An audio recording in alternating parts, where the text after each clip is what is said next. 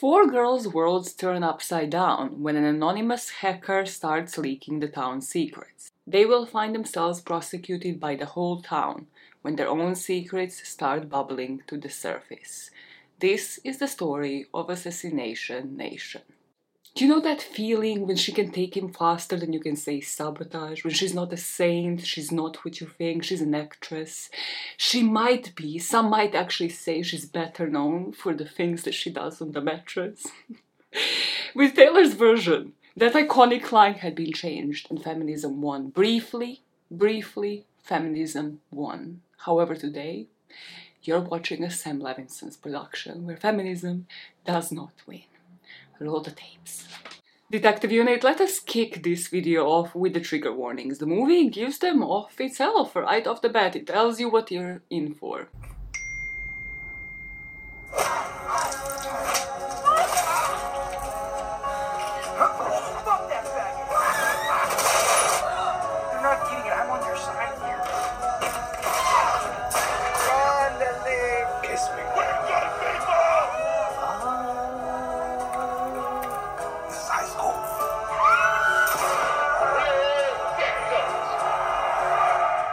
Disclaimer now that we have trigger warnings out of the way, I hated this movie with a passion. Just so that you know what you're going into, this is very much going to be the analysis of a movie as somebody who had watched it so that you don't have to.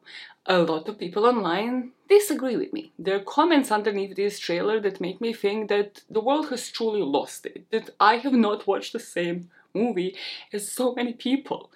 And there's so many film critics that have said like, oh, this is the best movie of the year, this is so enjoyable, I don't know, left the theater like so psyched and so excited for like where the movie industry is going. And I just have to wonder, like, are men okay?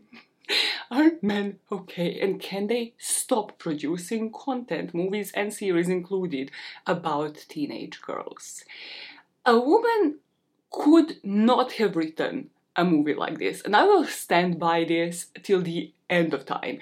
If talking about exploitation of women and then turning their trauma into empowerment, a woman would have written something like Barbie. I don't think a woman would be able to get into production yet its creator did for a variety of reasons. This movie is a predecessor to other more famous works by a director, the writer, film creator Sam Levinson that will put him in hot waters. So we are first going to go into a deep dive on the man, just in case you don't know anything about him, but also because I haven't seen a video like this where somebody researches his whole past, like the inspiration for the series and the movies that he had produced, his work with his dad, and then like the clear switch with Assassination Nation and how that completely changes how he does things for the future. Just to save my own ass, the whole information coming from the first part before we go into the movie recap and the commentary is the information I could find online through Sam's own interviews, through online articles, and also the other interviews that the artists other actors and actresses that worked with Sam have done, speaking about what it's like working with a man. So, who is Samuel Levinson? He was born in January, January the 8th, 1985, and as I mentioned, he is an American director, writer, and creator. He was also an actor when he was younger. He is the son of the Academy Award winning director Barry Levinson.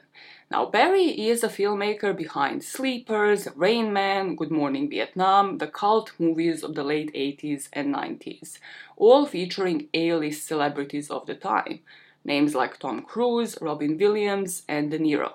Sam and his brother Jack will make their film debut, acting in their dad's 1992 fantasy comedy Toys, starring Robin Williams.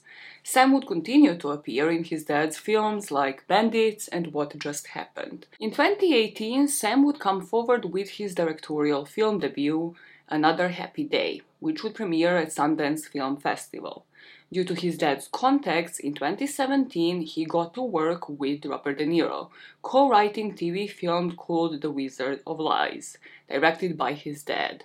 De Niro is going to be the one playing Bernie Madoff in this one. The praises at Sundance Film Festival for our movie of the day are what strikes me, along with the trailers of movies made by his dad, Barry, that set a precedent for this story. Assassination Nation was described as frenetic and visually stylish, with thinly written characters.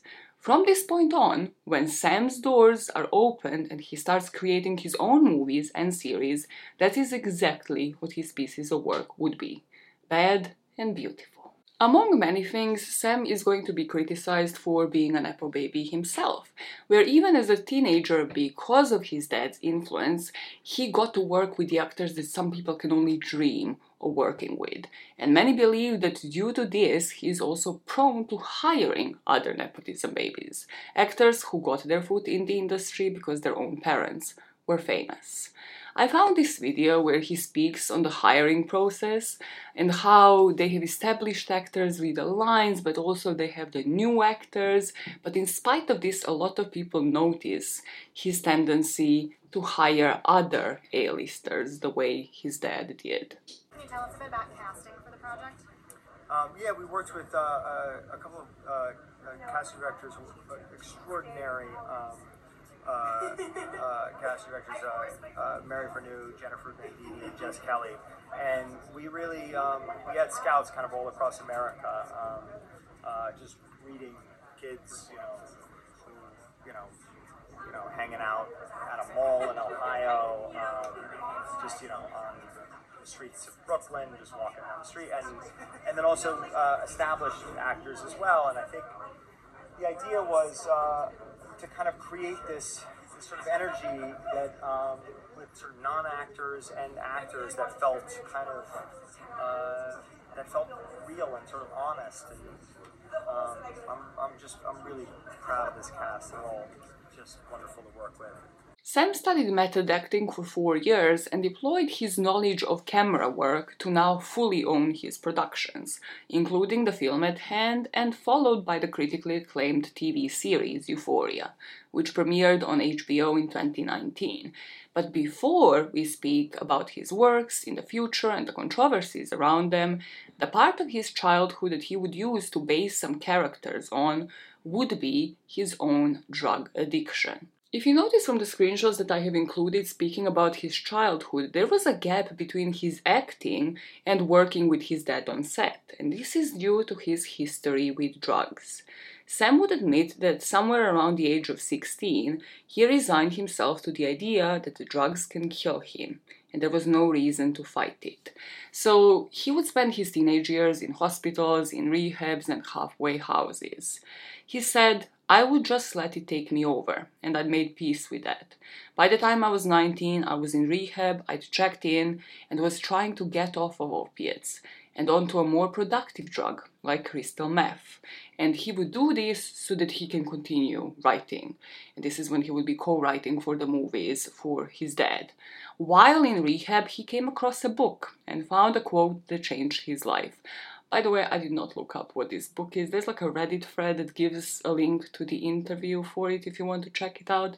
I didn't, that just tells you how inspirational this quote is. But the quote that he found that changed Sam Levinson's life is In the end, we are nothing more than an amalgamation, which is just a big word to say merge, blend, of our actions, and that's ultimately what defines us. You know, it's it, wasn't it wasn't a, a, kind of a strict uh, adaptation in that sense. It was more of you know I had gone into HBO and they had owned the format and we had started talking about you know just you know I said you know what do you like about it? They said well how raw it is you know and kind of unflinching and, and uh, Francesca Orsi who's the head of drama there who's the best executive I've ever worked with and like could ever dream of working with. Um, said, uh, you know, just we just started talking about our lives and talked about my struggles with addiction um, and uh, anxiety and a host of other things. And we talked about an hour and a half, and then she said, "Great, go write that." I was like, "Write what?" Because "Everything you just said." And I went back and I went home and I just started writing, and that's ultimately what became the pilot, and then kind of gave birth to to to the series. And I think she just she encouraged me to just keep putting more and more of my my own personal experiences in, into the piece. What got Sam to finally stop using even crystal meth, like any drugs at all, and get clean is the thought of if he were to die as a teenager, who would he be? He said, I'm a thief, I'm an addict, I've been shitty to almost every person in my life that I love. There was this voice that was clear as day that said, Stop fucking doing drugs and he has since been clean. This interview that I'm reading the quotes from was done in 2019, and this is when he was clean for 14 years. So, doing the math, he has been clean for about 18 years. His experience with drugs as a teenager will seep into his work most with the 2019 TV series Euphoria, described by IMDb as providing you with a look into the life of a group of high school students as they grapple with issues of drugs, sex, and violence. The show, as its IMDb page mentions, will center around the lives of a group of high school students as they're going to navigate the challenges of high school, drug addiction, mental health issues, and relationships. Euphoria would gain widespread attention for the unfiltered portrayal of these topics, as well as its stylistic visuals, emphasis on beautiful again, and strong performances from the cast led by Zendaya. The series would win an award for outstanding directing, and actors would win a bunch of awards themselves. But with the hype came the controversies. Something that has to be said is about how Sam portrays characters he relates to versus everybody else on the show. When Sam portrays drug addictions, how it affects the dynamics with your friends and family and going to rehab, he does it in such a way where that character is not sexualized. And I can only guess that this is because he relates to that person. This doesn't apply to any other main character, and in the opinions of many, scenes to do with this theme are the only ones that Sam writes and directs well because those are the ones he can relate to the most. The show's main controversy is the one of over-sexualization of teenage girls. Obviously, these characters are played by actors who are 18 and above. To be fair, if Euphoria is to return, probably some of these actors will be like 30 years of age and above. Like, some might be actually like older than me, which is wild to think that there's like 30 plus year old actors like playing teenage characters. But the whole setting is a high school. So a lot of these actresses in particular had spoken about their interactions with Sam when they brought the topic of the on-screen nudity. Sydney Sweeney, who was the breakout star of the show, who played the character of Cassie, actually had spoken by season 2 about just the frequency of her, you know, like in short skirts, having cleavage on screen, just the on screen nudity in general. She said there are moments where Cassie, her character, was supposed to be shirtless, and I would tell Sam, I don't really think that's necessary here. He was like, okay, we don't need it. And she had never felt like Sam had pushed her or that he was trying to get a nude scene into the show just for the sake of it. When she didn't want to do it, he didn't make her. And critics can't help but wonder, right? Like, if he agrees that the scene didn't need nudity in the first place, why put it in at all? If it doesn't add to anything, why have it there? And this is truly like if I could recap Sam Levinson's logic, in one sense, it's that. It's like, does it add anything? No. So why are we still having it in here? It's just so painful when you watch, yes, Euphoria, but then even like when you watch the movie that we're going to discuss today, it's just constantly there. I'm like, why was this in here? Like, we never return to this. It doesn't add a fuck all to the plot. Is it just a filler? Why is it here? Just so, so frustrating. There was another character, the girl that played Faye, who is an adult film star in real life. Well, Chloe Cherry, the actress that played Faye, is. And she had said, like, the very first scene, literally her first day on set, she had not met Sam, she was supposed to be nude. Chloe said, We just met and said, Hey, how are you? and then shot the scene. It probably would have been more comfortable had we had more time to know each other. Sam wanted to do the scene with her completely naked, but her on screen boyfriend, well, the actor that played her on screen boyfriend, said that's a lot, so they decided not to. But she was still covered in fake blood, so she felt like, okay, cool, this is something that I can be on board with because, like, my whole body just isn't being shown as being completely nude. There's also something to be said about the need for sexual tension between characters that works against the plot at times. Character of Maddie plays a babysitter and eventually has this pool scene with the mom of the child that she's babysitting. So we have to speak a bit about the chemistry between the actresses Minka Kelly and Alexa Demie. Initially, Sam had written this scene where Maddie unzips the dress of the mom of the you know like baby that she is babysitting right? And it kind of has that sexual edge. He proposed that the dress falls to the ground minka kelly the actress that plays the mom said that was my first day as a guest on this new show and i just didn't feel comfortable standing there naked so the nudity was cut from the episode and if you watched euphoria in particular if you watch this episode because this scene was cut out. So you only have the scenes in the pool between these two characters. You have the scenes of Maddie trying on the mom's dresses when she's out of the house, and possibly there's like a camera recording her. We never like find out what the fuck that is all about. The episode is just weird we have no idea if Maddie is just obsessed with the mom and her wardrobe. Is she attracted to her? Is she being recorded by her? Are they going to start some form of sexual relationship? And just keep wondering does it add anything to the plot? And if not, why not take it out? So does this next scene. Now remember the woman who Rue, the main character, and the only one that is so so deep into her drug addiction owes the money to. There is a scene where Rue is in a bathtub and this drug dealer lady, I think she's called Laurie on the show, is to inject her with morphine. However, I think the part that they made out of focus eventually was the part of undressing. So like the character of the drug dealer is supposed to undress her put her in the bathtub and then inject her. And the actress that played Laurie was just not comfortable with that. She said there is that scene where Rue is getting into the tub and Laurie injects her with morphine. And in the script, it's even creepier because Laurie is helping her undress and get in the tub. And it's approaching this gross pedophilia vibe. Initially, I was just like, I can't do this. So she met with Sam and she said like basically these are my concerns. What can we do about it? So he said the scene is going to be filmed slightly out of focus. That was his resolution for this.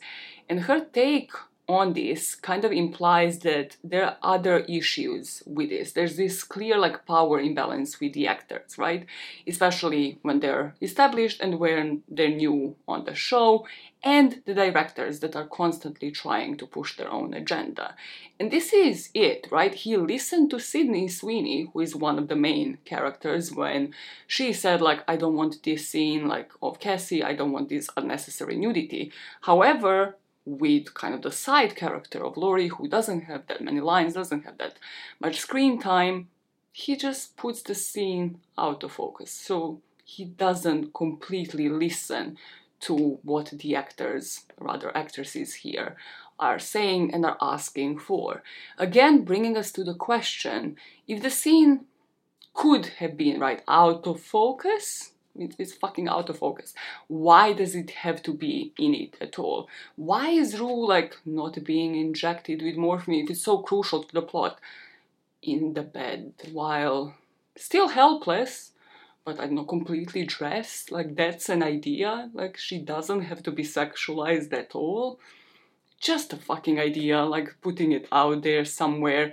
Because something that I have read in like a really good source on this article is when cinematography is actively sexualizing teen girls, the show is no longer subversive or a commentary, it is complicit.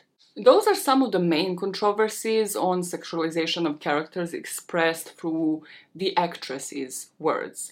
But the show deals with trans characters, plus size women engaging in sex work and then trying to own her videos being shared online. A Latina's childhood story where a woman doesn't want to work, rather depend on a man despite him being violent. And on top of that, all of the drugs and violence plotlines. Because one thing you learn about Sam is that he loves to focus on portraying the terrifying ordeal of being a woman in today's society. Euphoria leans to a strange fantasy of empowerment and this spectacle of violence, and it gets away with most of the things it portrays because with this series he was given seasons to develop on some of these plot lines. But Sam is not a woman. He didn't have the teenage experience of one, and yes, you can portray experiences you haven't had yourself. But can you really do justice to all of those angles? All of those different experiences, especially when you add the layer of race, culture, and background. In an interview that I have watched about the movie that we are about to talk today, this queen asks him the question that many of us want to ask Sam How does he get the perspective of a woman, like covering this story. To which he said this. Right. And it's definitely a woman's story, and from their perspective and the female rage, how did you get that perspective on it, or at least fine tune it? Well, I think like I was I studied method acting for like four years, and so I always I love the idea of getting inside of a character's head. And I think part of what's really fascinating about the internet, one of the beautiful things about it is if you want to know what someone's thinking, someone who doesn't maybe share same gender or background or ethnicity as you, you can find out. You can, you can. It's like every diary, you know, has gone public. You can, if you seek out someone's perspective, you can read what they think about the world, see what they think about the world, and if you imagine it and empathize enough, I believe that you can get pretty, pretty close to, um, to, to how they're feeling. So apparently he does a lot of research, but the main question that I had not seen him answer is why does he do it? So I had this conversation literally like as I was, researching this, um, and obviously like as there were a lot of commentaries online on YouTube about his other show, The Idol, that we are going to talk about with one of my best friends, right? And I was chatting with her in particular about the representation of women.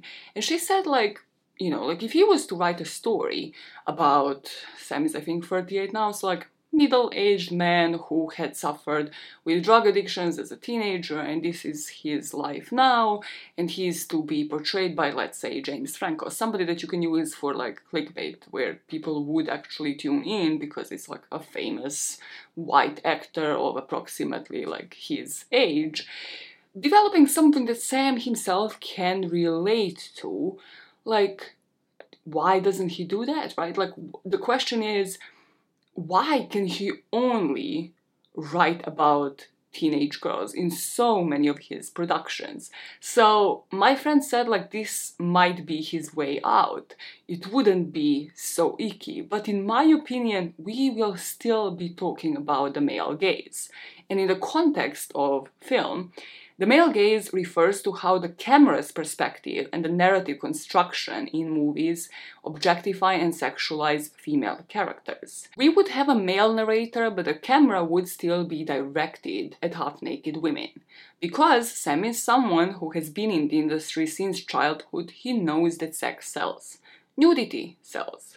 So shows simply following James Franco or even Adam Sandler type character as they're going through a midlife crisis and seeing women as something more than objects would unfortunately not bring him the publicity that showing teenage girls engage in overly sexualized acts would.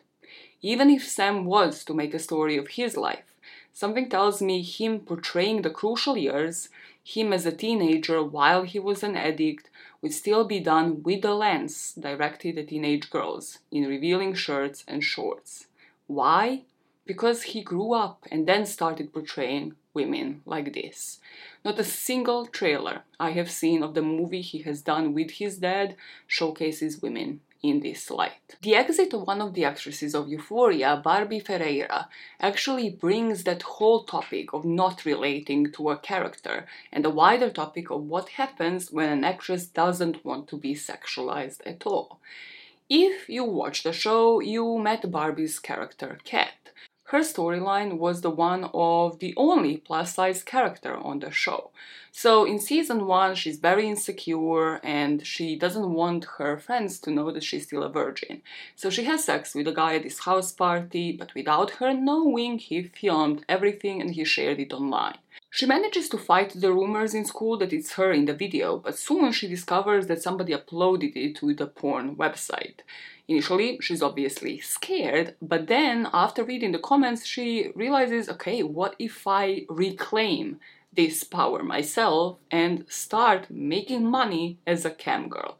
She uses this whole mask, it's like a whole thing that she does basically, like it becomes her whole hobby after school. And while it might be important to tell these kinds of stories of the women like coming into their own, gaining self-confidence, having the underage girl find empowerment through online sex after being victimized is kind of highly problematic. Sexualized camgirl arc is used here as the method of empowerment by Sam, and as a viewer, you felt the base for her self-worth was sex appeal and taking the power over from the man that watched her videos. How you know you're watching a Sam Levinson production is if a woman turns her own trauma and exploits it herself. It's a very twisted idea of feminism. Literally, the only thing we asked for were equal rights. And Sam is like, no, no, no, no, no. Take the trauma, twist it around, you reclaim the power by sexualizing yourself even more online. When the actress who played the character of Kat was interviewed about her exit, she said, Sam writes for things that he relates to. I don't think he relates to Kat. I relate to Kat. I think that there were places that Kat could go, I just don't think it would have fit in the show. I don't know if it was going to do her justice, and I think both parties knew that. I really want to be able to not be the fat best friend. I don't want to play that, I don't think they wanted to either. I would have played her for as long as I was asked to, depending on what the material was. There are other controversies around Euphoria, there's so many, like we cannot possibly even like tackle them within hours and hours on end hiring of the Nepo babies, over new actors, long working hours. But Sam, something that has to be said, trying to give you the unbiased account of events, he is still loved by most of the actors. Like even the interviews that, you know, I have read out to you, everybody said like, no, he respected my decision. Like when I asked for less nudity, less of this, he respected it, he listened to me, like he listened to my asks. And many people are fully supporting his work and see him as one of the most professional people that they have ever worked with. To wrap up our whole Euphoria journey, the TV series should come back. I think the latest is 2025, 2026, based off of the writer's strike. But I feel like I speak for a lot of people when I say, should it? should it? And it's not even because the actors are going to be like of my age playing teenagers and that just how the fuck is that going to sell? It's not even like do i want to know where the plot lines are going what is next for these characters? And the answer being do i really care based off of like what i remember euphoria to be? Eh, eh. it's more like because of what he went on to produce next and the controversies that came with those productions. I'm just going to briefly touch upon this next bit. But his next work came in 2021. It was produced and filmed in 2020. He would write and direct the movie that was called Malcolm and Marie reuniting with Zendaya, who played the main role. The synopsis for this movie reads A director and his girlfriend's relationship is tested after they return home from his movie premiere and face each other's turmoil during one long night. The movie was not really well received by the critics. NPR said all that's left are two characters rendered awkwardly as vessels for a director's odd hang ups about his own identity and craft. The Atlantic film critic said Malcolm and Marie isn't art, it's a meltdown. It seems to use the titular couple as mouthpieces for a litany of his own gripes. I haven't watched this movie myself, so I can't speak about the plot as much, I can't speak really about the direction, whether it was done well or it wasn't. However, the problem here is that the protagonists are Zendaya and then Denzel Washington's son, while the whole movie is written by Sam Levinson. The protagonists are two people of color. The whole thing is written by a white man. The dialogues written by a white man. Like now I know Sam does his research. However, how did this not result in this man's career death? I was thinking, right, who would be the equivalent for Sam Levinson as a woman? Somebody who is dad or mom was in the movies, in the movie industry, and then they have kind of started acting and then possibly, I guess, directing and like going on to be famous based off of like their parents, who would be roughly of the same age. And I think I have the person, I think it's widely known that Drew Barrymore is technically an nepo baby. I mean, that's kind of how she started her career off and then she made a name for herself. Much more liked debatably so, I guess, than Sam Levinson. Imagine, imagine if somebody like Drew Barrymore was to make a movie, write it, direct it about two people of color.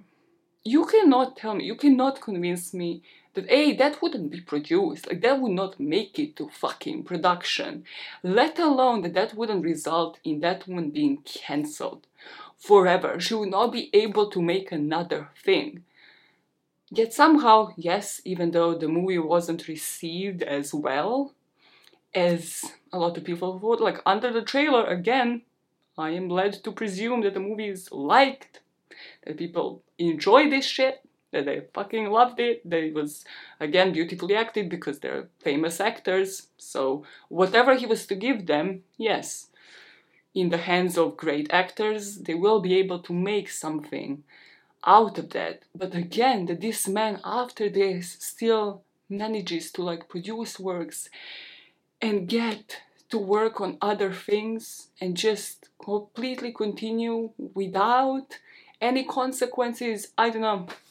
There's something wild, there's something so fucked up to me about this because uh, you cannot convince me that if a white woman was to have produced the same thing, first of all, they wouldn't because again, they have common sense but it would have not resulted in that woman never being able to do anything else in the film industry ever again. The piece of art that Sam is going to put out next is the one that has been in the news a lot in 2023. We're about to talk about The Idol. One season, five episodes, complete chaos. And also, has to be said, right? What would be the only way to get people to forget that you, as a white person, have produced a movie about um, two people of color and that is kind of highly controversial, some would say, would be to produce something that is just much, much worse on so many different levels. Insert IMDb synopsis here. Jocelyn is desperate to reclaim her rightful title as the greatest and sexiest pop diva in America after a nervous breakdown disrupted her most recent tour, after Tedros, a notorious nightclub entrepreneur, reignites her passions. I haven't watched this show, but I have watched quite a few people on YouTube recap every single episode. What it made me question truly was was I okay? Like, was Euphoria ever really good? Like, the only TV series that I have watched of Sam Levinson's before this? Or were we all just impressed by a man who knows how to use a camera? Because I'm going to let one of the YouTube girls that I have watched cover this um, show kind of recap it in about two minutes. I think he's the one that forced a bunch of women into sex trafficking. Yes, Jocelyn! Yeah! Whatever. She then says to him privately on stage, You're mine forever. Go stand over there. Because now the tables have turned because she's manipulated and lied about her trauma. And here's the thing about women they love to manipulate their sexuality and sexual trauma to gain power over men. They love it.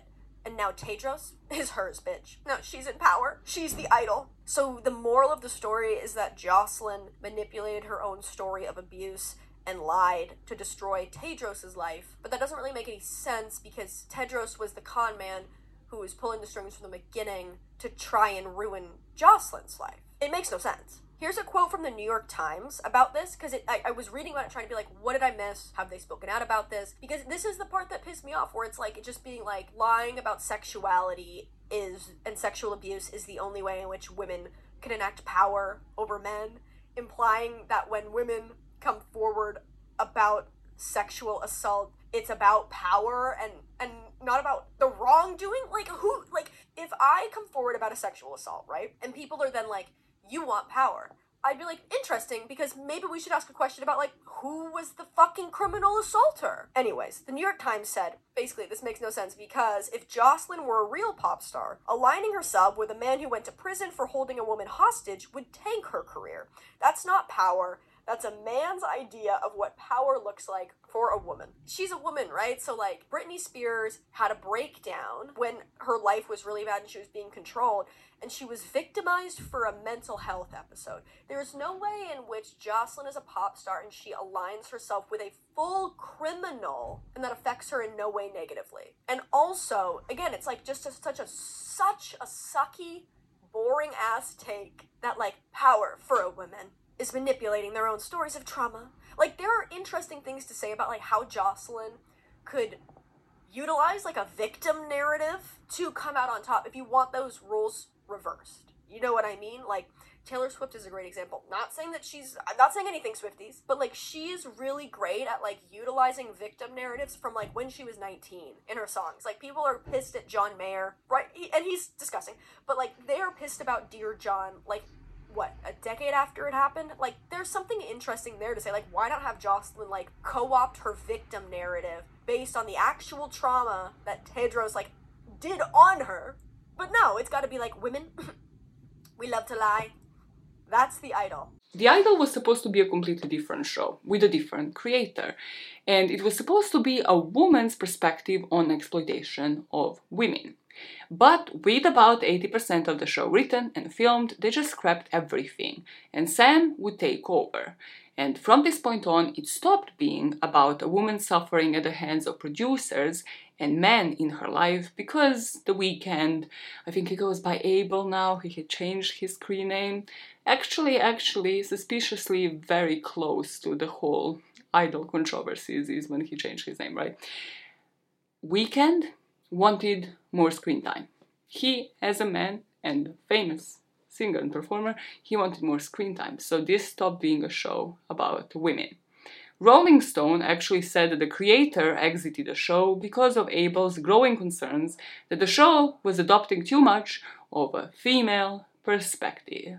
It's a show about women with too much female perspective. The Idol, how HBO's next Euphoria became twisted torture porn. In this article, sources, people that worked on set, people that left the set because it had gone completely off the rails, they kind of talk about how much of a mess it had been trying to cobble together some type of show called The Idol. Apparently, the show was supposed to premiere all the way back in November of 2021, but it was continually being pushed back, reshot, rewritten. Um, if you weren't aware, Sam Levinson wasn't supposed to be the original like director of the show. It was supposed to be directed by Amy Simons, who is the co-creator of The Girlfriend Experience and She Dies Tomorrow. And when HBO originally picked up the story, it was supposed to be this incredibly smart and critical and satirical and subversive story, distinctly woman led, in this kind of category of women's exploitation and entertainment. Glitter, Showgirls, The Star is Born, you know, they keep making these movies and they're usually directed and created by men. And this was going to be one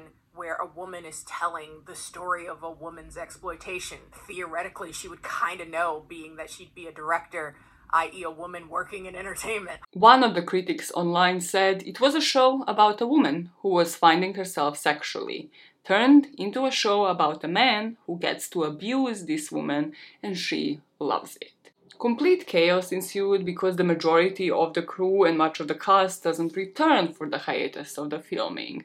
Sam was said to never come to the set with a plan, and many scenes due to that had to be reshot and scrapped the last minute. However, Uh, in April of 2022, with approximately 80% of the six episodes already finished and filmed, Simons made her exit, handing over the reins to Sam, resulting in a complete creative overhaul. New cast, new crew, it was rewritten 8 trillion times. Simons left for a bunch of reasons. Uh, partially because she was kind of set up to fail. Suddenly became a writer of the show, even though she was never intended to be. Also, it was said that she had, you know, some creative differences with The Weeknd, who felt that the show was leading, quote, too much into a female perspective. the show about the women in entertainment, yeah, I talk too much about the women in entertainment. Who the fuck is it supposed to be about, Abel? It would seem that this is because The Weeknd wanted more screen time, which is a true tragedy because the rare instances that the show that we end up getting is halfway decent, it's always when he's not there. Keep shoehorning him in that bitch because he said, I'm gonna get my screen time. So when Levinson stepped into the role as director, they scrapped the nearly finished 54 to 75 million dollar project to recreate it, to rewrite it, to recast it. What we end up with is weakened to the core. It no longer has a core anymore. In the place of where there was a message, they just ramp up sex scenes and make them more and more disturbing. It was no longer this kind of dark satire of fame and exploitation and manipulation. It became the thing that it was making fun of. To give you a gist of the vision that Sam had for a woman taking her trauma into her own hands and turning it around, let me recap the first episode of The Idol.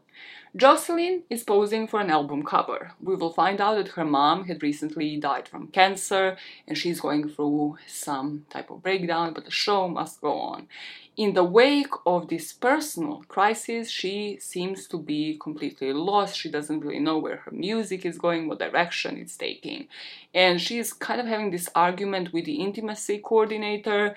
She wants to show her nipples on this cover, and he is basically saying, like, well, you have the no nudity clause in this contract, so this can't be done. Meanwhile, her whole team is discussing a completely different issue. It's because a picture of Jocelyn with cum on her face is leaked and her team is trying to hide this from her but eventually they're going to decide well rather i think this is when the Weeknd's character comes into the picture and what is going to be decided for Jocelyn doesn't really even come as her idea initially is for her to reclaim the power is to make that picture with a cum shot on her face her new album cover. This is what this whole show is. Like, in every single one of those five episodes, it introduces a topic, a plotline for the shock value.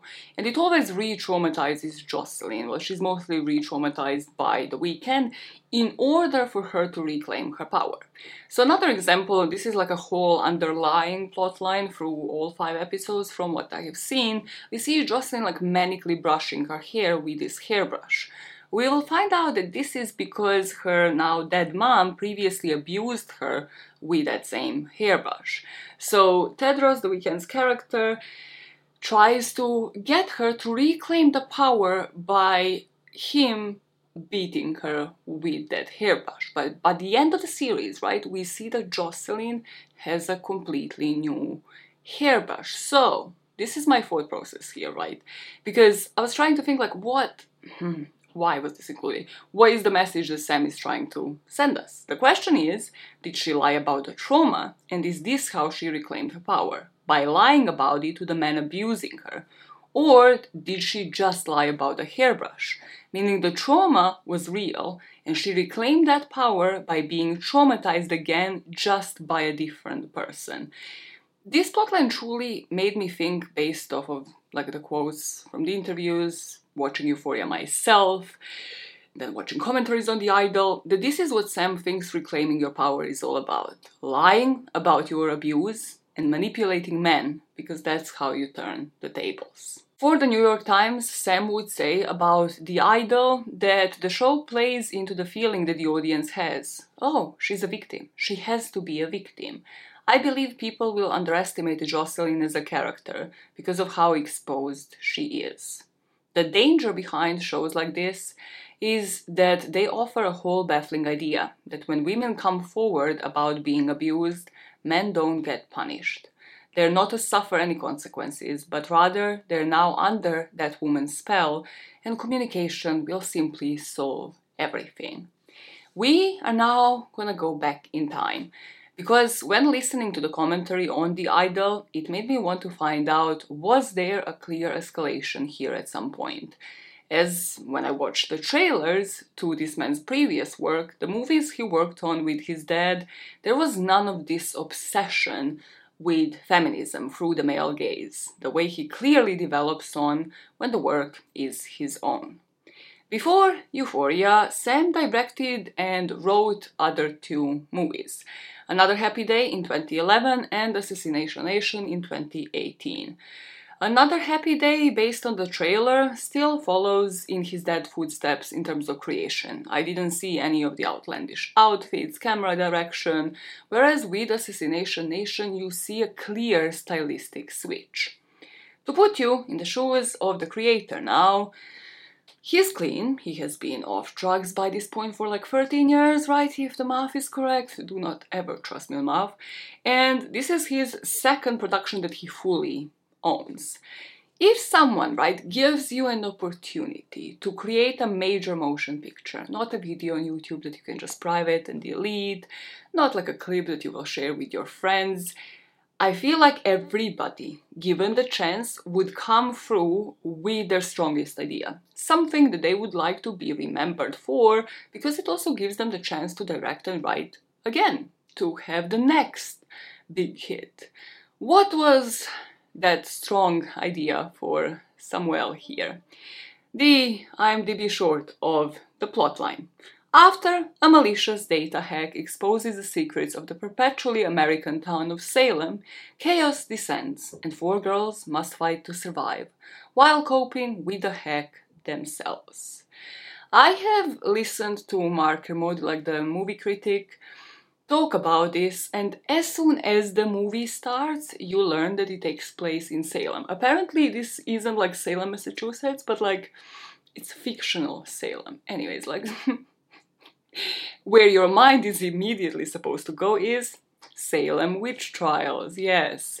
It brings that whole idea of attacking innocent people based on hearsay. And of course, the ones deciding on the punishment based on minimal evidence will turn out to be the man of the town. This is the story of how my town, Salem, lost its motherfucking mind.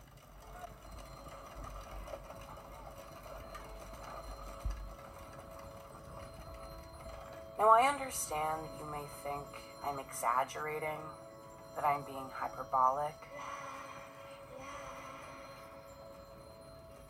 that there's no way an entire suburb could freak the fuck out to the degree they'd want to kill four teenage girls. But I promise you, this is a hundred percent a true story. The movie will focus on Lily as our narrator and then three of her best friends, Em, Bex, and Sarah. Sarah, who is played by Suki Waterhouse, will get like about five lines. This woman does not get any screen time. So I put in the script, I'm like, is this realistically like possibly this woman uh, beefing with the director Sam? Like, are we not privy to like some gossip, some tea there, or or is this about Sam's writing? Yet again. Because the plot starts with like four best friends trying to survive the night and it moves on to just focus on two of them. I'm like, Sam, bro, like you wrote this. You wrote you could have written a different script, but this is what you wrote, okay? My name is Lily Colson and I'm 18 years old. These are my three best friends, Em, Bex, and Sarah. And to be honest, I don't know if we're gonna live through the night. After giving us the trigger warnings that I have played at the beginning of this video, Lily is narrating and she tells us she won't start off the story with what she did that afternoon because it's gross. We don't go back to this scene, by the way. Like, I completely forgot about this scene. I was like, wait, how did this movie start off? Oh, with this. So, why is it there if it doesn't add fuck all to the plot? She meets with her friends and has this interaction with Em's mom about whether or not she has been crying. You been crying? No, no, no. Some boy just shoved his fingers down my throat. Uh, oh, wow. Not as sexy as it sounds. She is now in the room with the girls and she keeps getting messages from somebody saved as daddy in her phone and she's clearly hiding these from the girls so they have no idea who she's seeing on the side. It has to be, said Em, the designated person of color in this friends group, delivers the best one-liners. Men who don't eat pussy in this day and age are straight up sociopathic, okay? Oh. Am I wrong? Where's the lie? Only it was that easy. Um, Um, can I tweet that thing about guys not eating pussy sociopathic? totally. Spread the good word, girl. Consent, thank you. Con- The girls get ready for this house party, and while they're there, the text starts circulating about the mayor of Salem getting hacked. So there were pictures of him dressed in girls' underwear that got leaked. And you can truly see that this movie was written by a man in his 30s because this is how he thinks young people communicate any sort of gossip. Lily gets another text from Daddy. It makes me want to vom every single time I say Daddy. Because it's like he's somebody's father. Why do you have him saved as daddy? He's not your daddy. He asks her like if she's with her boyfriend, and this leads to the argument between her and Mark, the boyfriend, because he throws a fit about her texting, and she says like she feels like she's babysitting him. She storms out and goes into the toilet, and this is where we see the beauty of Sam's work, because camera shots give us the perspective of what three of the friends are doing, because yet again, we don't care about Sarah. Why is this not a movie about three friends, or actually two. But why? Why did this have to be about four best friends? So we see Lily in the bathroom, Bex, who is a trans character on the show, with a guy named Diamond, who has been sexting her, telling her that she can't tell anybody about this after basically he goes down on her. And Em I don't know what the fuck Em is doing. Like, I think she's like getting this guy off. Like, it's completely irrelevant to the plot because, as I told you, this movie is only going to focus on Lily and Bex. It's now the next day or Monday, we don't know, it's like it's a school day, okay? The girls are headed to school discussing what they think is going to happen to the mayor, how he's gonna have the press conference, and they go into like the most disgusting true narrative about Casey Anthony and basically the whole thing here is like, oh, well, she managed not to be jailed or suffer any consequences, so maybe the mayor is going to have the same exact fate. Just know they're gonna have a press conference, and Bartlett's wife is just gonna be standing there like the literal human embodiment of the gritting teeth emoji. Like, Oh, I live for this type of scandal, to be honest. Guys, the Casey Anthony trial? Oh my god. And we had just gotten TiVo. Oh. yo, remember when Casey's nude fleet? Those were 108% I brutally murdered my daughter nudes. Okay, she was found not guilty, Bex. That's my What the fuck's Casey gonna do? Sue me and reopen that can Oh my god, that reminds me, I have a 20,000 word Nancy Grace fanfic in my draft right now. I literally forget how weird you are sometimes when you just pull up some shit like that. No, no, it's actually super legit. At school, Lily is pulled into principal's office for some drawings of nude women that someone flagged up. Again, we don't know who. This part of the plotline is purely done for this conversation to take place. For her to tell the principal this isn't about nudity. It's much deeper than that. It's about the pressure, the mindfuck, the thousands of selfies you took before this one. Let's roll the tape. All you're looking at is the nudity. This isn't about that. This isn't about the sex or the porn or even being naked. This is about everything goes into it. The pressure, the endless mindfuck, the 10,000 naked selfies you took before this one, trying to get it just right. Trying to make sure the light hides your left nipple because it's slightly inverted or it's smaller. Or maybe your labia is too big. But if you pull your pelvic bone up and bend to the left slightly in a low light setting, then you'll be beautiful. Hashtag flawless, body confident. But it's all one big lie. You can never be because nobody's flawless and all it takes is one fucking asshole to remind you of that. One guy to say lol or she's nasty. And you're right back at square one. So, okay, maybe it is explicit or extreme, but it sure as hell looks like life to me.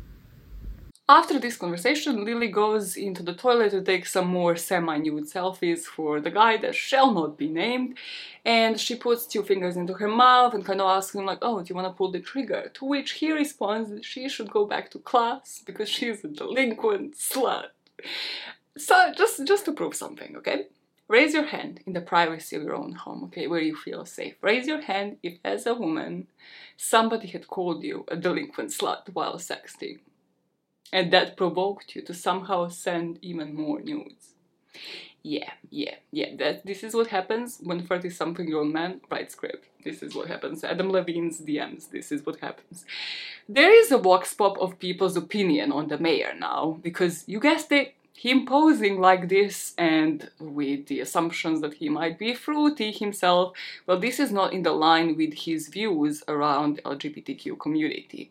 We see him getting out to speak at this press conference to address everything, but instead he blows his brains out in front of what I'm supposed to believe is like hundreds of people, and we cut to our girls just chilling at the pool, having zero sympathy about this. The chief of police comes to the school to talk to the principal because he believes somebody there is behind the hack that exposed the mayor.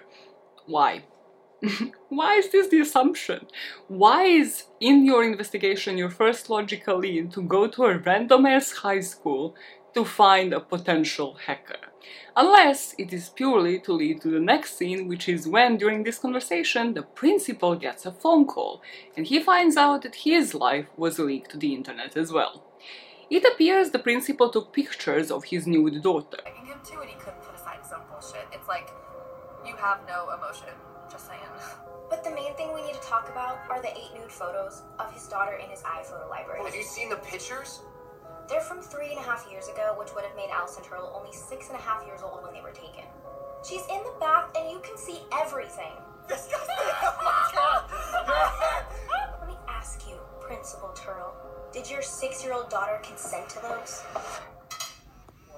And this leads to Lily having a conversation while eating dinner with her family, saying that these pictures are not of sexual nature, that he is not a child molester, that he is a victim in this.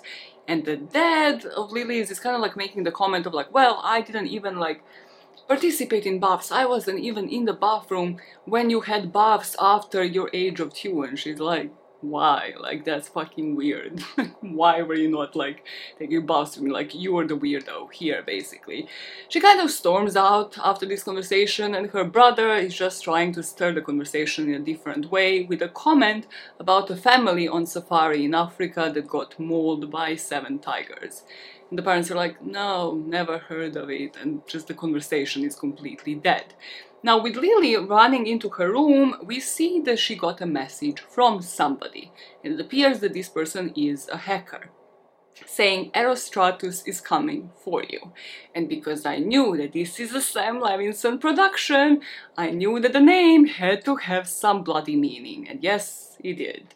Erostratus is the name in classical literature given to somebody who commits a criminal act in order to achieve notoriety. After getting this message, Lily gets into Penelope Garcia mode. She copies the IP address, she finds out that this person is writing from Moscow, they're based there, and she's left to go through the night just scared shitless. It's very unfriended coded at this point, like another movie that came out on the dangers of social media and people following you through your laptop cameras from 2014. The next day, we get introduced to this psycho girl called Reagan that is played by Bella Thorne, who has no respect for people who get their shit hacked. Don't get attached to Reagan. She's purely there because Bella Thorne wanted the role, I guess. 42,000 downloads. That's like three times the size of Salem. Ooh, sorry, but I just don't have like any sympathy for people that get their shit hacked. For real? Yeah, I mean, there's two types of people in this world, you know? Like the people that have come to terms with privacy is just dead. And like, you know, then there's the old people that are still trying to fight it. This whole day, from this point on, the next 10 minutes could have been cut out of the movie. I could have lived peacefully, but this is a short recap of what happens next, right? Lily's boyfriend tries to scare her because he has like the Erostratus mask on. The principal has a very like similarly shot scene to the mayor coming on stage, but he doesn't blow his brains out. He actually starts like saying a sob story of like some of us didn't go to college and people are like, bro, take accountability. He still refuses to resign and then just is booed off the stage. Then during lunch, we cut to the girls chatting about how the hacker can't be a student. They must be older and unfulfilled, the living with their mom in the basement stereotype. And this is when I was just so fucking exhausted. This is 40 minutes into the movie. They're just bringing up topics without them even being discussed properly, just introducing one thing after the other. I realized watching this movie, like at this point, and at so many other points in the past, I was like, I don't care who the hacker is. I truly like, there's nothing here that inspires me to like give a fuck. There's absolutely zero things that I'm like, oh my god, yes, I want to figure this out. No, I don't. Because then they go during, I think it's lunch break, they start speaking about, well, what would have motivated this person? Like, I mean, is there even a motive? Like, what can be the motive for 300 mass shootings every year? Cool, deep topic, let's discuss it further. No. We cut to the next house party, which is when they start another deep chat about how porn taught them how to fuck. Motives irrelevant. Like, what's the motive behind 300 plus mass shootings every year? There is none. People just burn out when I take down their little universe. I just had this really scary thought that, like, we're all characters on The Sims and none of us know it. Porn taught me how to fuck. But that's the problem. You think it taught you how to fuck? It didn't. This is why every guy I meet on Tinder wants to choke me on our first date. I learned how to eat pussy by watching porn. Just by looking in your eyes, I can tell that you don't know the first thing about eating pussy. Whatever. Guess you'll never know. But that last point that they discuss about porn is going down on women. And they go on to develop this into a bit more because Bex asks Lily's boyfriend, does he go down on women? And then asks Lily to confirm it. So the boyfriend, who I think is called Mark, and Lily are going to have a whole argument about this because he's like, Well, you told them that I don't go down on you. Like, how would you react if I just told everything like to the boys, like that we do in the bedroom? And Lily brings what I thought was a value point. This is the only time that I actually interacted with the movie. And I was like, Yeah, you fucking talking. She brings up, Well, like, if I didn't go down on you, if I didn't suck you off, you wouldn't tell a friend of yours. He's like, No, I would never do that to you. And they just argue, argue until, of course, they make up, and we are led to believe he finally goes down on her. And as this it's like exciting plot is happening, thrilling, thrilling freaking material for a movie, we see a text from Daddy to Lily that he can see her while she is with her boyfriend. And we find out who he is with the camera zooming out from Lily's room onto his. So Lily at the beginning of the movie drove past this house and the child kind of came onto the road. She almost actually ran this child over. Again, nobody fucking addresses that part. But she comes out and kind of like says hi to the child because she used to babysit him and the child's parents come out and we see like the mom is like, yeah, you should definitely come around. But the dad is a bit sus. The dad is quiet. So daddy is, yes, a married neighbor who has um, a child of his own, a wife, and had slept with an underage girl, we are led to believe, or is sexting an underage girl. We got to the police station, and as the police officers are interrogating this student, a mass hack happens. And Lily is, of course, going to be affected because the story has to be about her reclaiming her sexuality and she would go ahead to confide in Bex with a story. It's like the typical bullshit of like, he gave me the rides home, he listened, her friend is supporting her, and I'm truly losing my fucking mind at this point because for 50 minutes we're just getting new teams introduced, not developing on anything.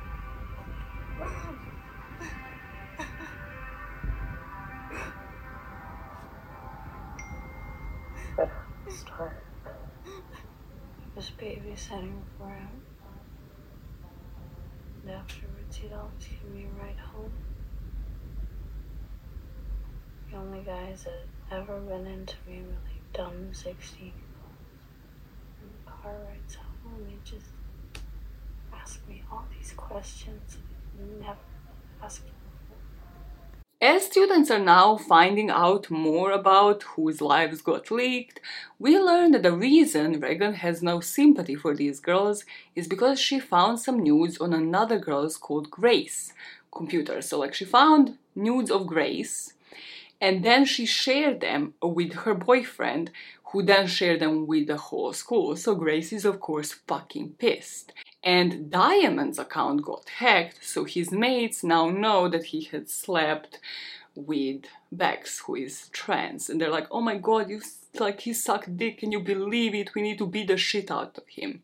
Or had their best friend share their nudes with her boyfriend and in turn the entire fucking school.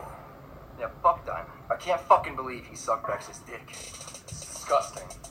Literally, I'm still gagging. I used to share drinks with that fucker. But it is scary to think about. Because you don't know who's who. Or how easily they can be swayed. And at the end of the day, nothing unites us like a good tragedy. At least you know that this movie was not lying on the trigger warning front like they told you, transphobia is gonna hit hard. Because from this point on, everything is about violence. People start resorting to it. The sports team, I don't actually know what they play. I don't think that's like made clear. Are the football team? I fucking know. They're in the gym at this point and they plan to beat Diamond up. And then Grace, who is played by Maude Apatow, has a baseball bat ready to smash Regan's head because she exposed her. From the scene in the gym where the boys are hyping themselves up to go and beat Diamond because they're transphobic as fuck, we find out they call themselves Slayem High Killers. How Mojo Dojo Casa House of them. We get a cheerleader dance scene because truly, can you have a high school movie without one?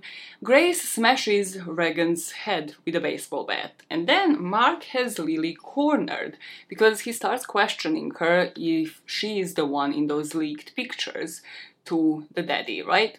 Now, the camera work is brilliant because it shows Regan fall onto the ground and Grace leave the scene, and then it shows Lily left sobbing as everybody abandons her, and the camera kind of going further and further away from her. That scene of Lily left on the ground is something that doesn't make sense to me, okay? So let's just let me break this down for you so that you can kind of loop me in on what the fuck was the logic here. She is left on the ground crying because her boyfriend had just basically brought her to this like MTS location in order for his friend to hold her down as he takes pictures of her because he remembered that she has a birthmark on her back. So he's like, okay, I'm going to prove that this is you in these pictures that you have been sending to another guy, which surely how does this work for you? How does this work in this man's favor? What like so that he can be in the group chat like yeah that's her like how does this work for you? I don't get it. And like what it makes me think is that both of the plot lines, Regan exposing Grace and Mark proving Lily is the girl in the pictures, are happening for Sam to show off his camera work.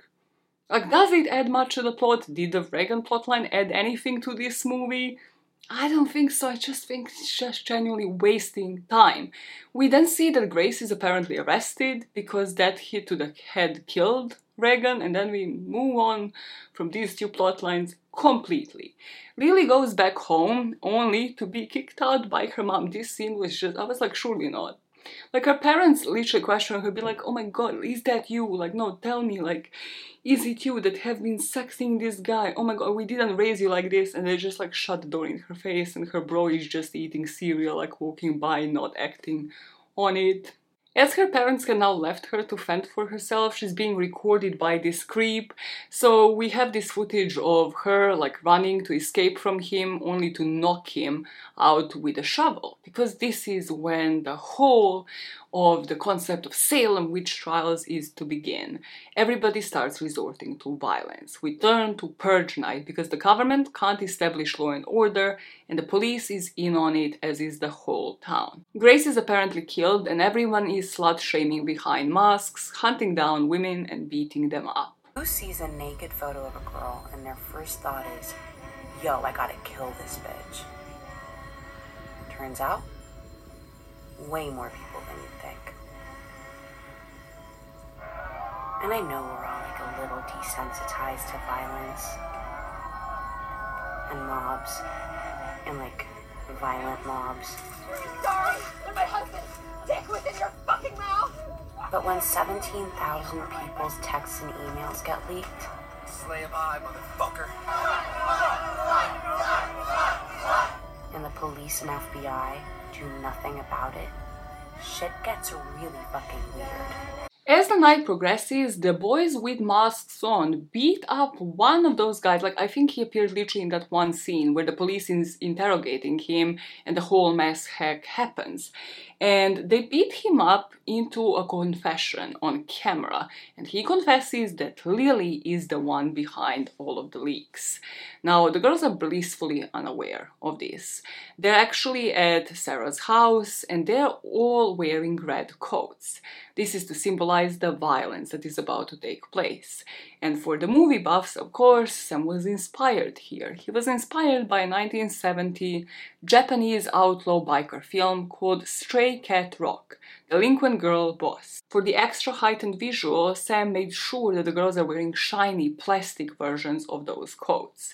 So the girls, including Lily here, find out by watching the video that is now circulating the internet of the false confession that Lily is supposedly behind the leak. IP address in and around Salem. There was one that stood out. Lily Colson's. I then confronted her about it at What school. the she, fuck? she not only admitted to being behind the hack, but she also said that if I didn't help her, she said that if I didn't help her, she would release all my personal information as well as my father's. The girls are watching this video now and they figure that the whole town now believes that Lily is behind the leak. So they're shitting themselves, they're breaking it. One of them is asking like, oh my god, like did um, your mom switch on the house alarm? Then they go to check up on that, they're like, what is the code again? Lily goes outside to have a phone call with somebody, they all separate basically because this now gets into like the horror trope where the teenagers are just dumb and you want them all to die. Like you don't want any of them to live by the end of this because it gets ridiculous. And we get to one of the more iconic scenes of the movie, and this is the home invasion scene. I saw the breakdown of how this scene was shot, where you really see that as a director, Sam is talented. Like, if only he gave the writing job to somebody else, I feel like I would breathe a lot more easily. So, let the man walk you through the home invasion scene but something that we could shoot in, in 10 hours. So we sat there with basically this 3D model that Michael Grasley, our production designer, had built and tried to figure out what's the scariest way possible that we could sort of, you know, choreograph this home invasion sequence. And um, we came up with this idea of shooting it from the outside. And actually, on, on this take here, when the stunt guy grabs Abra, pulls her towards the window, he actually slams his hand into the glass, and the glass actually shattered for real, um, which is a moment where your kind of heart drops as a filmmaker and you hope everyone's okay. But that ended up having to be our last take for that section right there because we couldn't replace the window. So we had kind of designed this dolly track that a techno crane with a 42 foot arm could sit on so it can actually go around all three sides of the house without a single cut and so from that point on, it was just a matter of, of getting the choreography and the timing right. So, you know, I would sit with Marcell behind the crane and, and sort of walk with him with a radio that I could communicate with all the actors inside to make sure that they, they hit their marks or to make sure that they were, you know, the camera was keeping up with them or they were keeping up with the camera. So it felt like this was something that was in motion and was continuing to sort of, you know, build suspense there was also something that felt you know very apropos about watching this horror unfold and, and being helpless to it, uh, which is, I think, something that we often feel when scrolling through Twitter or, or Instagram and, and, and looking at these sort of tragedies unfold, uh, where we become sort of spectators to it. The girls are being tackled in different parts of the house, and Lily is outside on a phone. And as she goes back in, just as somebody's about to shoot her, Em's mom steps into the picture and shoots him. She turns into like an assassin for a brief couple of minutes, only for her to be shot dead in a very brutal way. Like the bullet goes through the wall and then through her brain. And again, I was just like, why is there a need for such a graphic scene. It's not like Em is going to have time to grieve her mother. It's not like that plotline goes anywhere. Actually, where the show goes is to the pool of their house where Bex tackles her attacker with a nail gun inside of the pool. Again, for the contrast between the blue water and the red blood to like present the violence that's ongoing. Why is there a scaffolding like drilling happening right now as I'm recording this bloody video? One of those mask attackers takes their mask, but they're behind blinds, they're hiding somewhere, and it seems like they're the ones on the phone giving the orders. And it's daddy. It's the person, the creep neighbor that is hiding behind the screen, giving orders to the man to kill these girls. We also find out that the police is in on it as they arrest Sarah and Em. So they manage to escape only to be arrested by the police.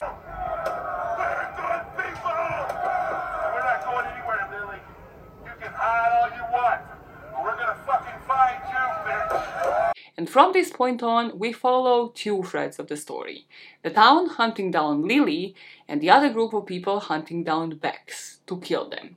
Lily for supposedly exposing the whole town, and Bex for being trans. Now, if you have ever seen a single horror movie in your life, you know that the way that they revealed who Daddy is and that he is some sort of criminal mastermind means that the white girl is going to run into his house. So um, Lily does exactly that because she can't go to her own home because her parents kicked her out. So she has to go to the home of the guy that she has been sexting in order to hide. He brings her into his daughter's room. I'm not even going to include the clips of this in the post production because it just freaked me out. Like he's trying to get Lily to confess that she is actually behind this and that she has done it because she's in love with him, with a knife to her throat. Meanwhile, Bex is on the loose but gets captured by the Slayem High Killers, and Diamond is being forced to kill her by hanging her with a rope as she is tied down to the back of the truck back to Lily, right? With um, her and Daddy making out in the daughter's room, she manages to like bite his lip so hard and then run to the bathroom. Which, again, horror movie stereotypes. Why is she not running to the door? Because this movie needs more blood. Yeah, she runs into the bathroom, right? And here, like, it's just red. She is sleeping on blood. Why? Whose blood is that? We see that somebody's been asphyxiated in a motherfucking bathtub, but she doesn't have the time to focus on that because Bloody Daddy is at the door. This is a wrong timing, but um, Daddy is played by Joel McHale, which is such a wrong casting choice. Um, Joel McHale is a comedian. Well, at least I know him as a comedian. I mean, he has acted in a bunch of other stuff. Why is he playing a villain? It's just such a non-villainous character. Ugh, like apart from so many things. Anyways, back to the bathroom scene. Lily's inside with somebody's body. I had to Google this, okay, because this wasn't clear as well. The bodies in the bathtub, apparently it's two that are like asphyxiated, so you can't even see them through like the bags and stuff on their face. The bodies are apparently of the mother and the child.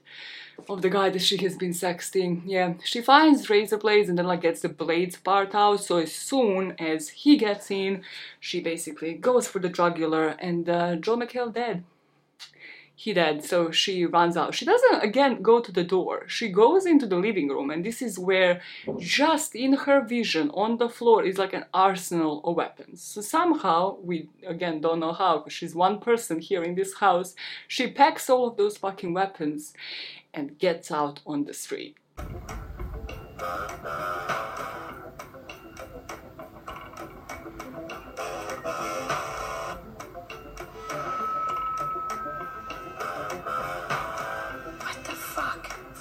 camera angle moves back to the van, where Diamond actually refuses to kill Bex. So the boys knock him out, and they're like, we will make an example out of her. So they decide to hang Bex for the whole town to see. Again, can you see that the plot is about Salem witch trials? Very, very subtly, very subtle there, Samuel, very subtle. The police officer, meanwhile, is driving Em and Sarah to the police station. They're tied with zip ties. I noticed this, I was like, again, if this is a real police officer, why don't they have handcuffs on them? Why are they tied with zip ties, sir? What, what the fuck is going on? So he is also, as he's driving, these two girls, like through the radio, announcing a reward for anyone handing them over Lily. While this girl in that toilet, before she even took like that arsenal of weapons, perfectly cleaned herself up in the sink. Because again, she can't access the bathtub. There's apparently two dead bodies there, not even one that I thought. She's perfectly cleaning herself up from all of the fucking blood in the sink and then gets out and just happens to stumble upon the car, the police car, driving both of her best friends. The police officer comes out of the car and his line is, You're not allowed to kill a cop. So, of course, she shoots.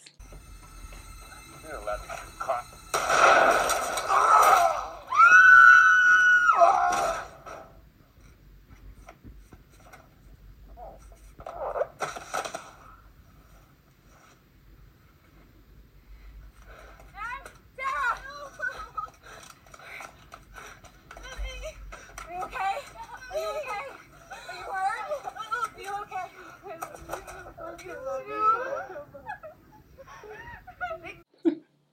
and she kills the police officer, saves her friends, and now we have the whole montage of all four of them being badass in those red coats and turn into assassins, and they all have all the weapons because they found it at Joel McHale's house, and it's them against the city. They go to save Bex.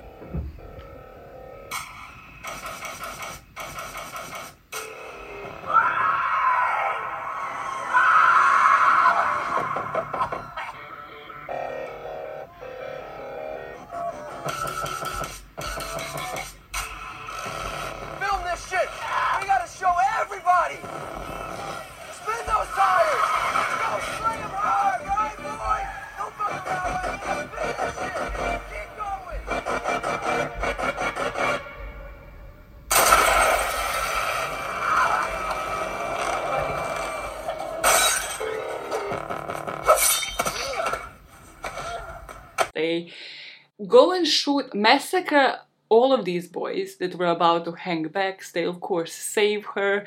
We find out that Diamond is alive, and Diamond and Bex kind of exchange like a couple of words. We're like, we'll see you around.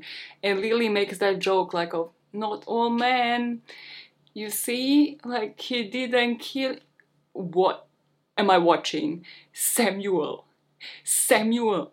Before I forget this, because now the girls obviously still have to defend themselves against the whole town that is against them, because they still think that Lily is the one behind the hack.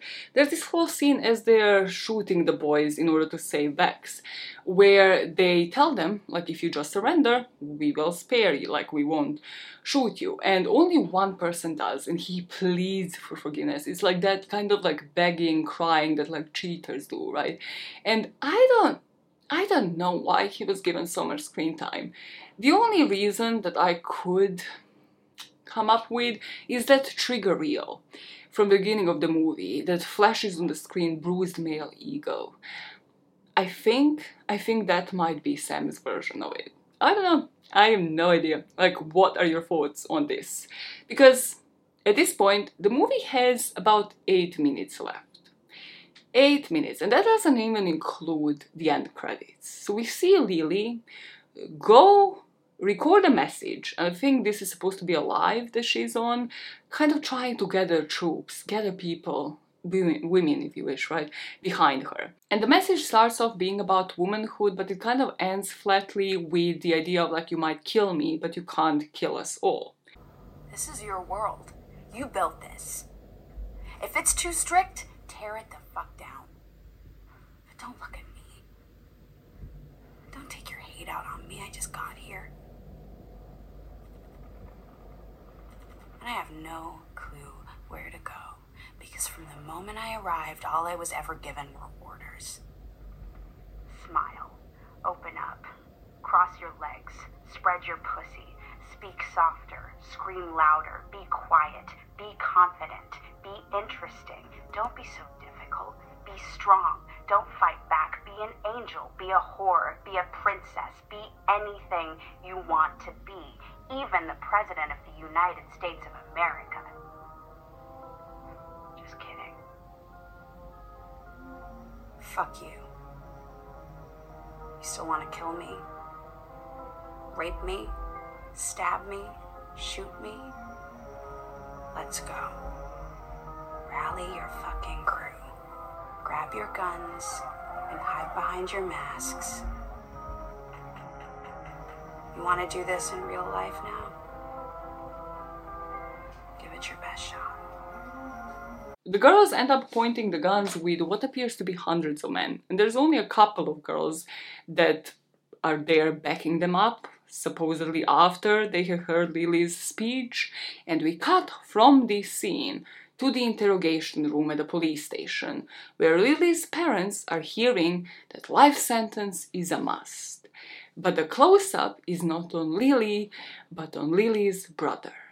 When he is asked why he did it, he says he did it for the lols.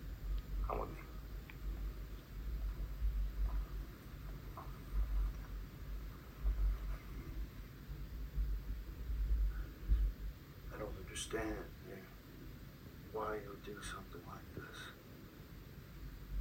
People's lives were ruined. People lost their lives. Sister almost killed. Why would you?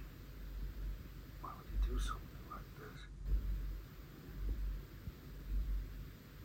I don't know. For the lulz. That's it. That's the end. I have reached a level of self hate I did not know was possible with this movie. Like, when I finished it, I was like, I didn't care who it was. However, it also doesn't make sense who it was. Because two things, like, right off the bat, right? The only time we hear from the brother is at the dinner table when he tries to stir the conversation away after Lily storms off and says, like, oh, have you heard the news about this family where um, they have been mauled by, like, whatever, tigers, something like that. And then we see him basically, like, eat cereal or something, like, as Lily is kicked out of the house. So the motive just isn't there. There isn't one. And as he says at the very end, he did it for loss. He did it for amusement. And I think that is Sam's whole message with this movie that certain things are senseless, like the Casey Anthony murdering her daughter, 300 mass shootings. It's not very subtle, you know, like how he introduces all of these things only for them not to be developed. And then the whole ending is like, well, you didn't expect this because you shouldn't have, because the motive just was not there. And then there is the second thing of not knowing. Not knowing like whether or not these girls ever got any consequences for like killing half of the town. Whether or not these boys did for all of the harassment, for being assaulters, for the transphobia, from wanting to kill Bex. Like every fucking like offense did anybody suffer any consequences? Do they just go to school? Do they just end up sharing the same personal space with their attackers? And again, I think that this is Sam's whole discourse, basing that off having watched Euphoria, having watched his other works, having watched commentary on The Idol, that yes, in reality, in real life, abusers don't get punished there are so many cases of, you know, like rapists, sexual assaulters, where people don't end up in jail. And communication is key because they just have to learn how to share personal space with their victims, and the victims just have to learn how to move on. Some might hear that and be like, yeah, that's exactly it. That's exactly what Sam had wanted you to leave the movie theater in like 2018 and how he wanted you to feel. But I feel like after having watched, you know, his previous work, it kind of poses a question unless he is given a series with like episodes and episodes to work on, can he explore themes in more detail? Like, can he just introduce a single topic and make a strong plotline surrounding it? Or is this the extent to his like writing abilities? Just doing it for shock value, introducing, introducing, introducing with like very open ending that isn't really satisfying for everybody. And finally, what is the moral of Sam Levinson's production? What is the moral of this very story of Assassination Nation? Is it that living in digital age and exposing your private life online is dangerous? I read a great Vanity Fair article by a girl called Savannah Walsh who drew comparisons between his other shows and Assassination Nation.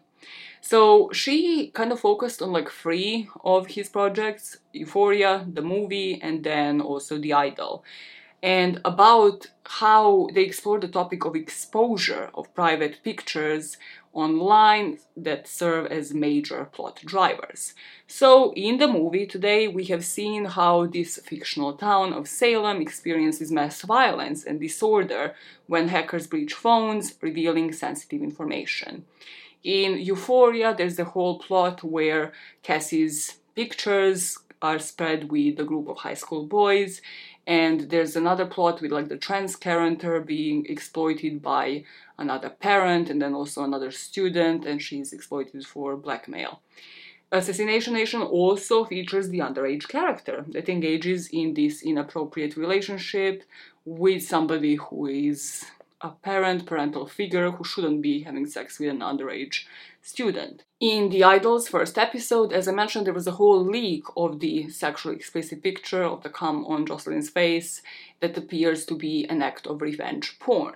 After going into the deep dive, searching for Sam's interviews about this movie, I think this might be it. That he sees this as satire, actually a feminist satire horror, with the anticipation of where things were headed culturally and socially and as a country. He said in this interview for The Empire it's impossible for young people to navigate their sexuality through the internet. Everything is ultimately crystallized, and at any point it can be used as ammunition against you. It's something that is not often dealt with in storytelling. We have a generation of young people who aren't allowed to make mistakes in any way. Apparently, I was supposed to finish this movie, close my laptop, and feel emotionally destroyed. The whole point was for Sam to leave me with hope. Sense of hope about how we can move things forward and how we can change the way in which we communicate, because the world would be a better place for it. How was I supposed to live with hope when actions never had consequences? And of the idol, there were no consequences for the abuser. So many characters on Euphoria never suffered the consequences for domestic abuse, rape, sexual exploitation of underage girls. They just continue to live in the world where victims share their personal space with the abusers. Here, does the brother end up in jail? Do the girls who massacred half of the city? Or do they get exonerated? Do the boys get any punishment for their misogynistic views and violence caused upon the girls? Murders of many, all of the abuse, emotional and physical. I'm supposed to leave a Sam Levinson production thinking that the way forward is keeping someone who harmed me in my life while reclaiming power and distributing my private life myself. This is the key to me taking back my power as a victim. But if I do, and he goes on to do the research on my story himself, if he takes this story to tell it to the world, it will be framed for a male audience. As it's shown, after this movie opened the doors for him to make the following two series. Even when he attempts to empower the teenage girls, like in Assassination Nation, he is unable to shed the male gaze, even as the four women fight back. Sam's talent is all about masking misogyny as feminism. When Lily live streams at the end of the movie talking about the ways in which she's been given orders as a girl to be both sexy and pure, to never speak up or fight back, an army of girls suddenly back her up, joining the movement. The works of Sam Levinson both objectify women and make them spread a message about being objectified. Without any real consequences for the perpetrators or lessons for the society as a whole. To leave this video, I'd be remiss not to mention the creator himself does not have social media. He isn't exposing his private life online.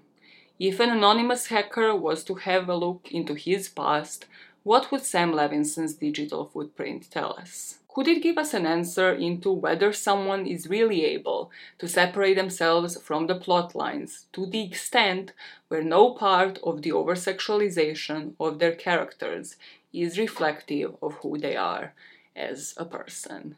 And that is the story of Assassination Nation. That is it for this week. I will be seeing you in two weeks' time to actually dive into a true crime story and then possibly after that I will again tell you another fictional one. I feel like it will be a better plot, let's just say that. It will be a cult, like a classic movie that I want to watch myself and also read a book. It's Stephen King's classic, so you know it will be better. And You know, no offense to Sam Levinson, his idea of feminism, but um, it should be, yes, a lot, a lot better than that.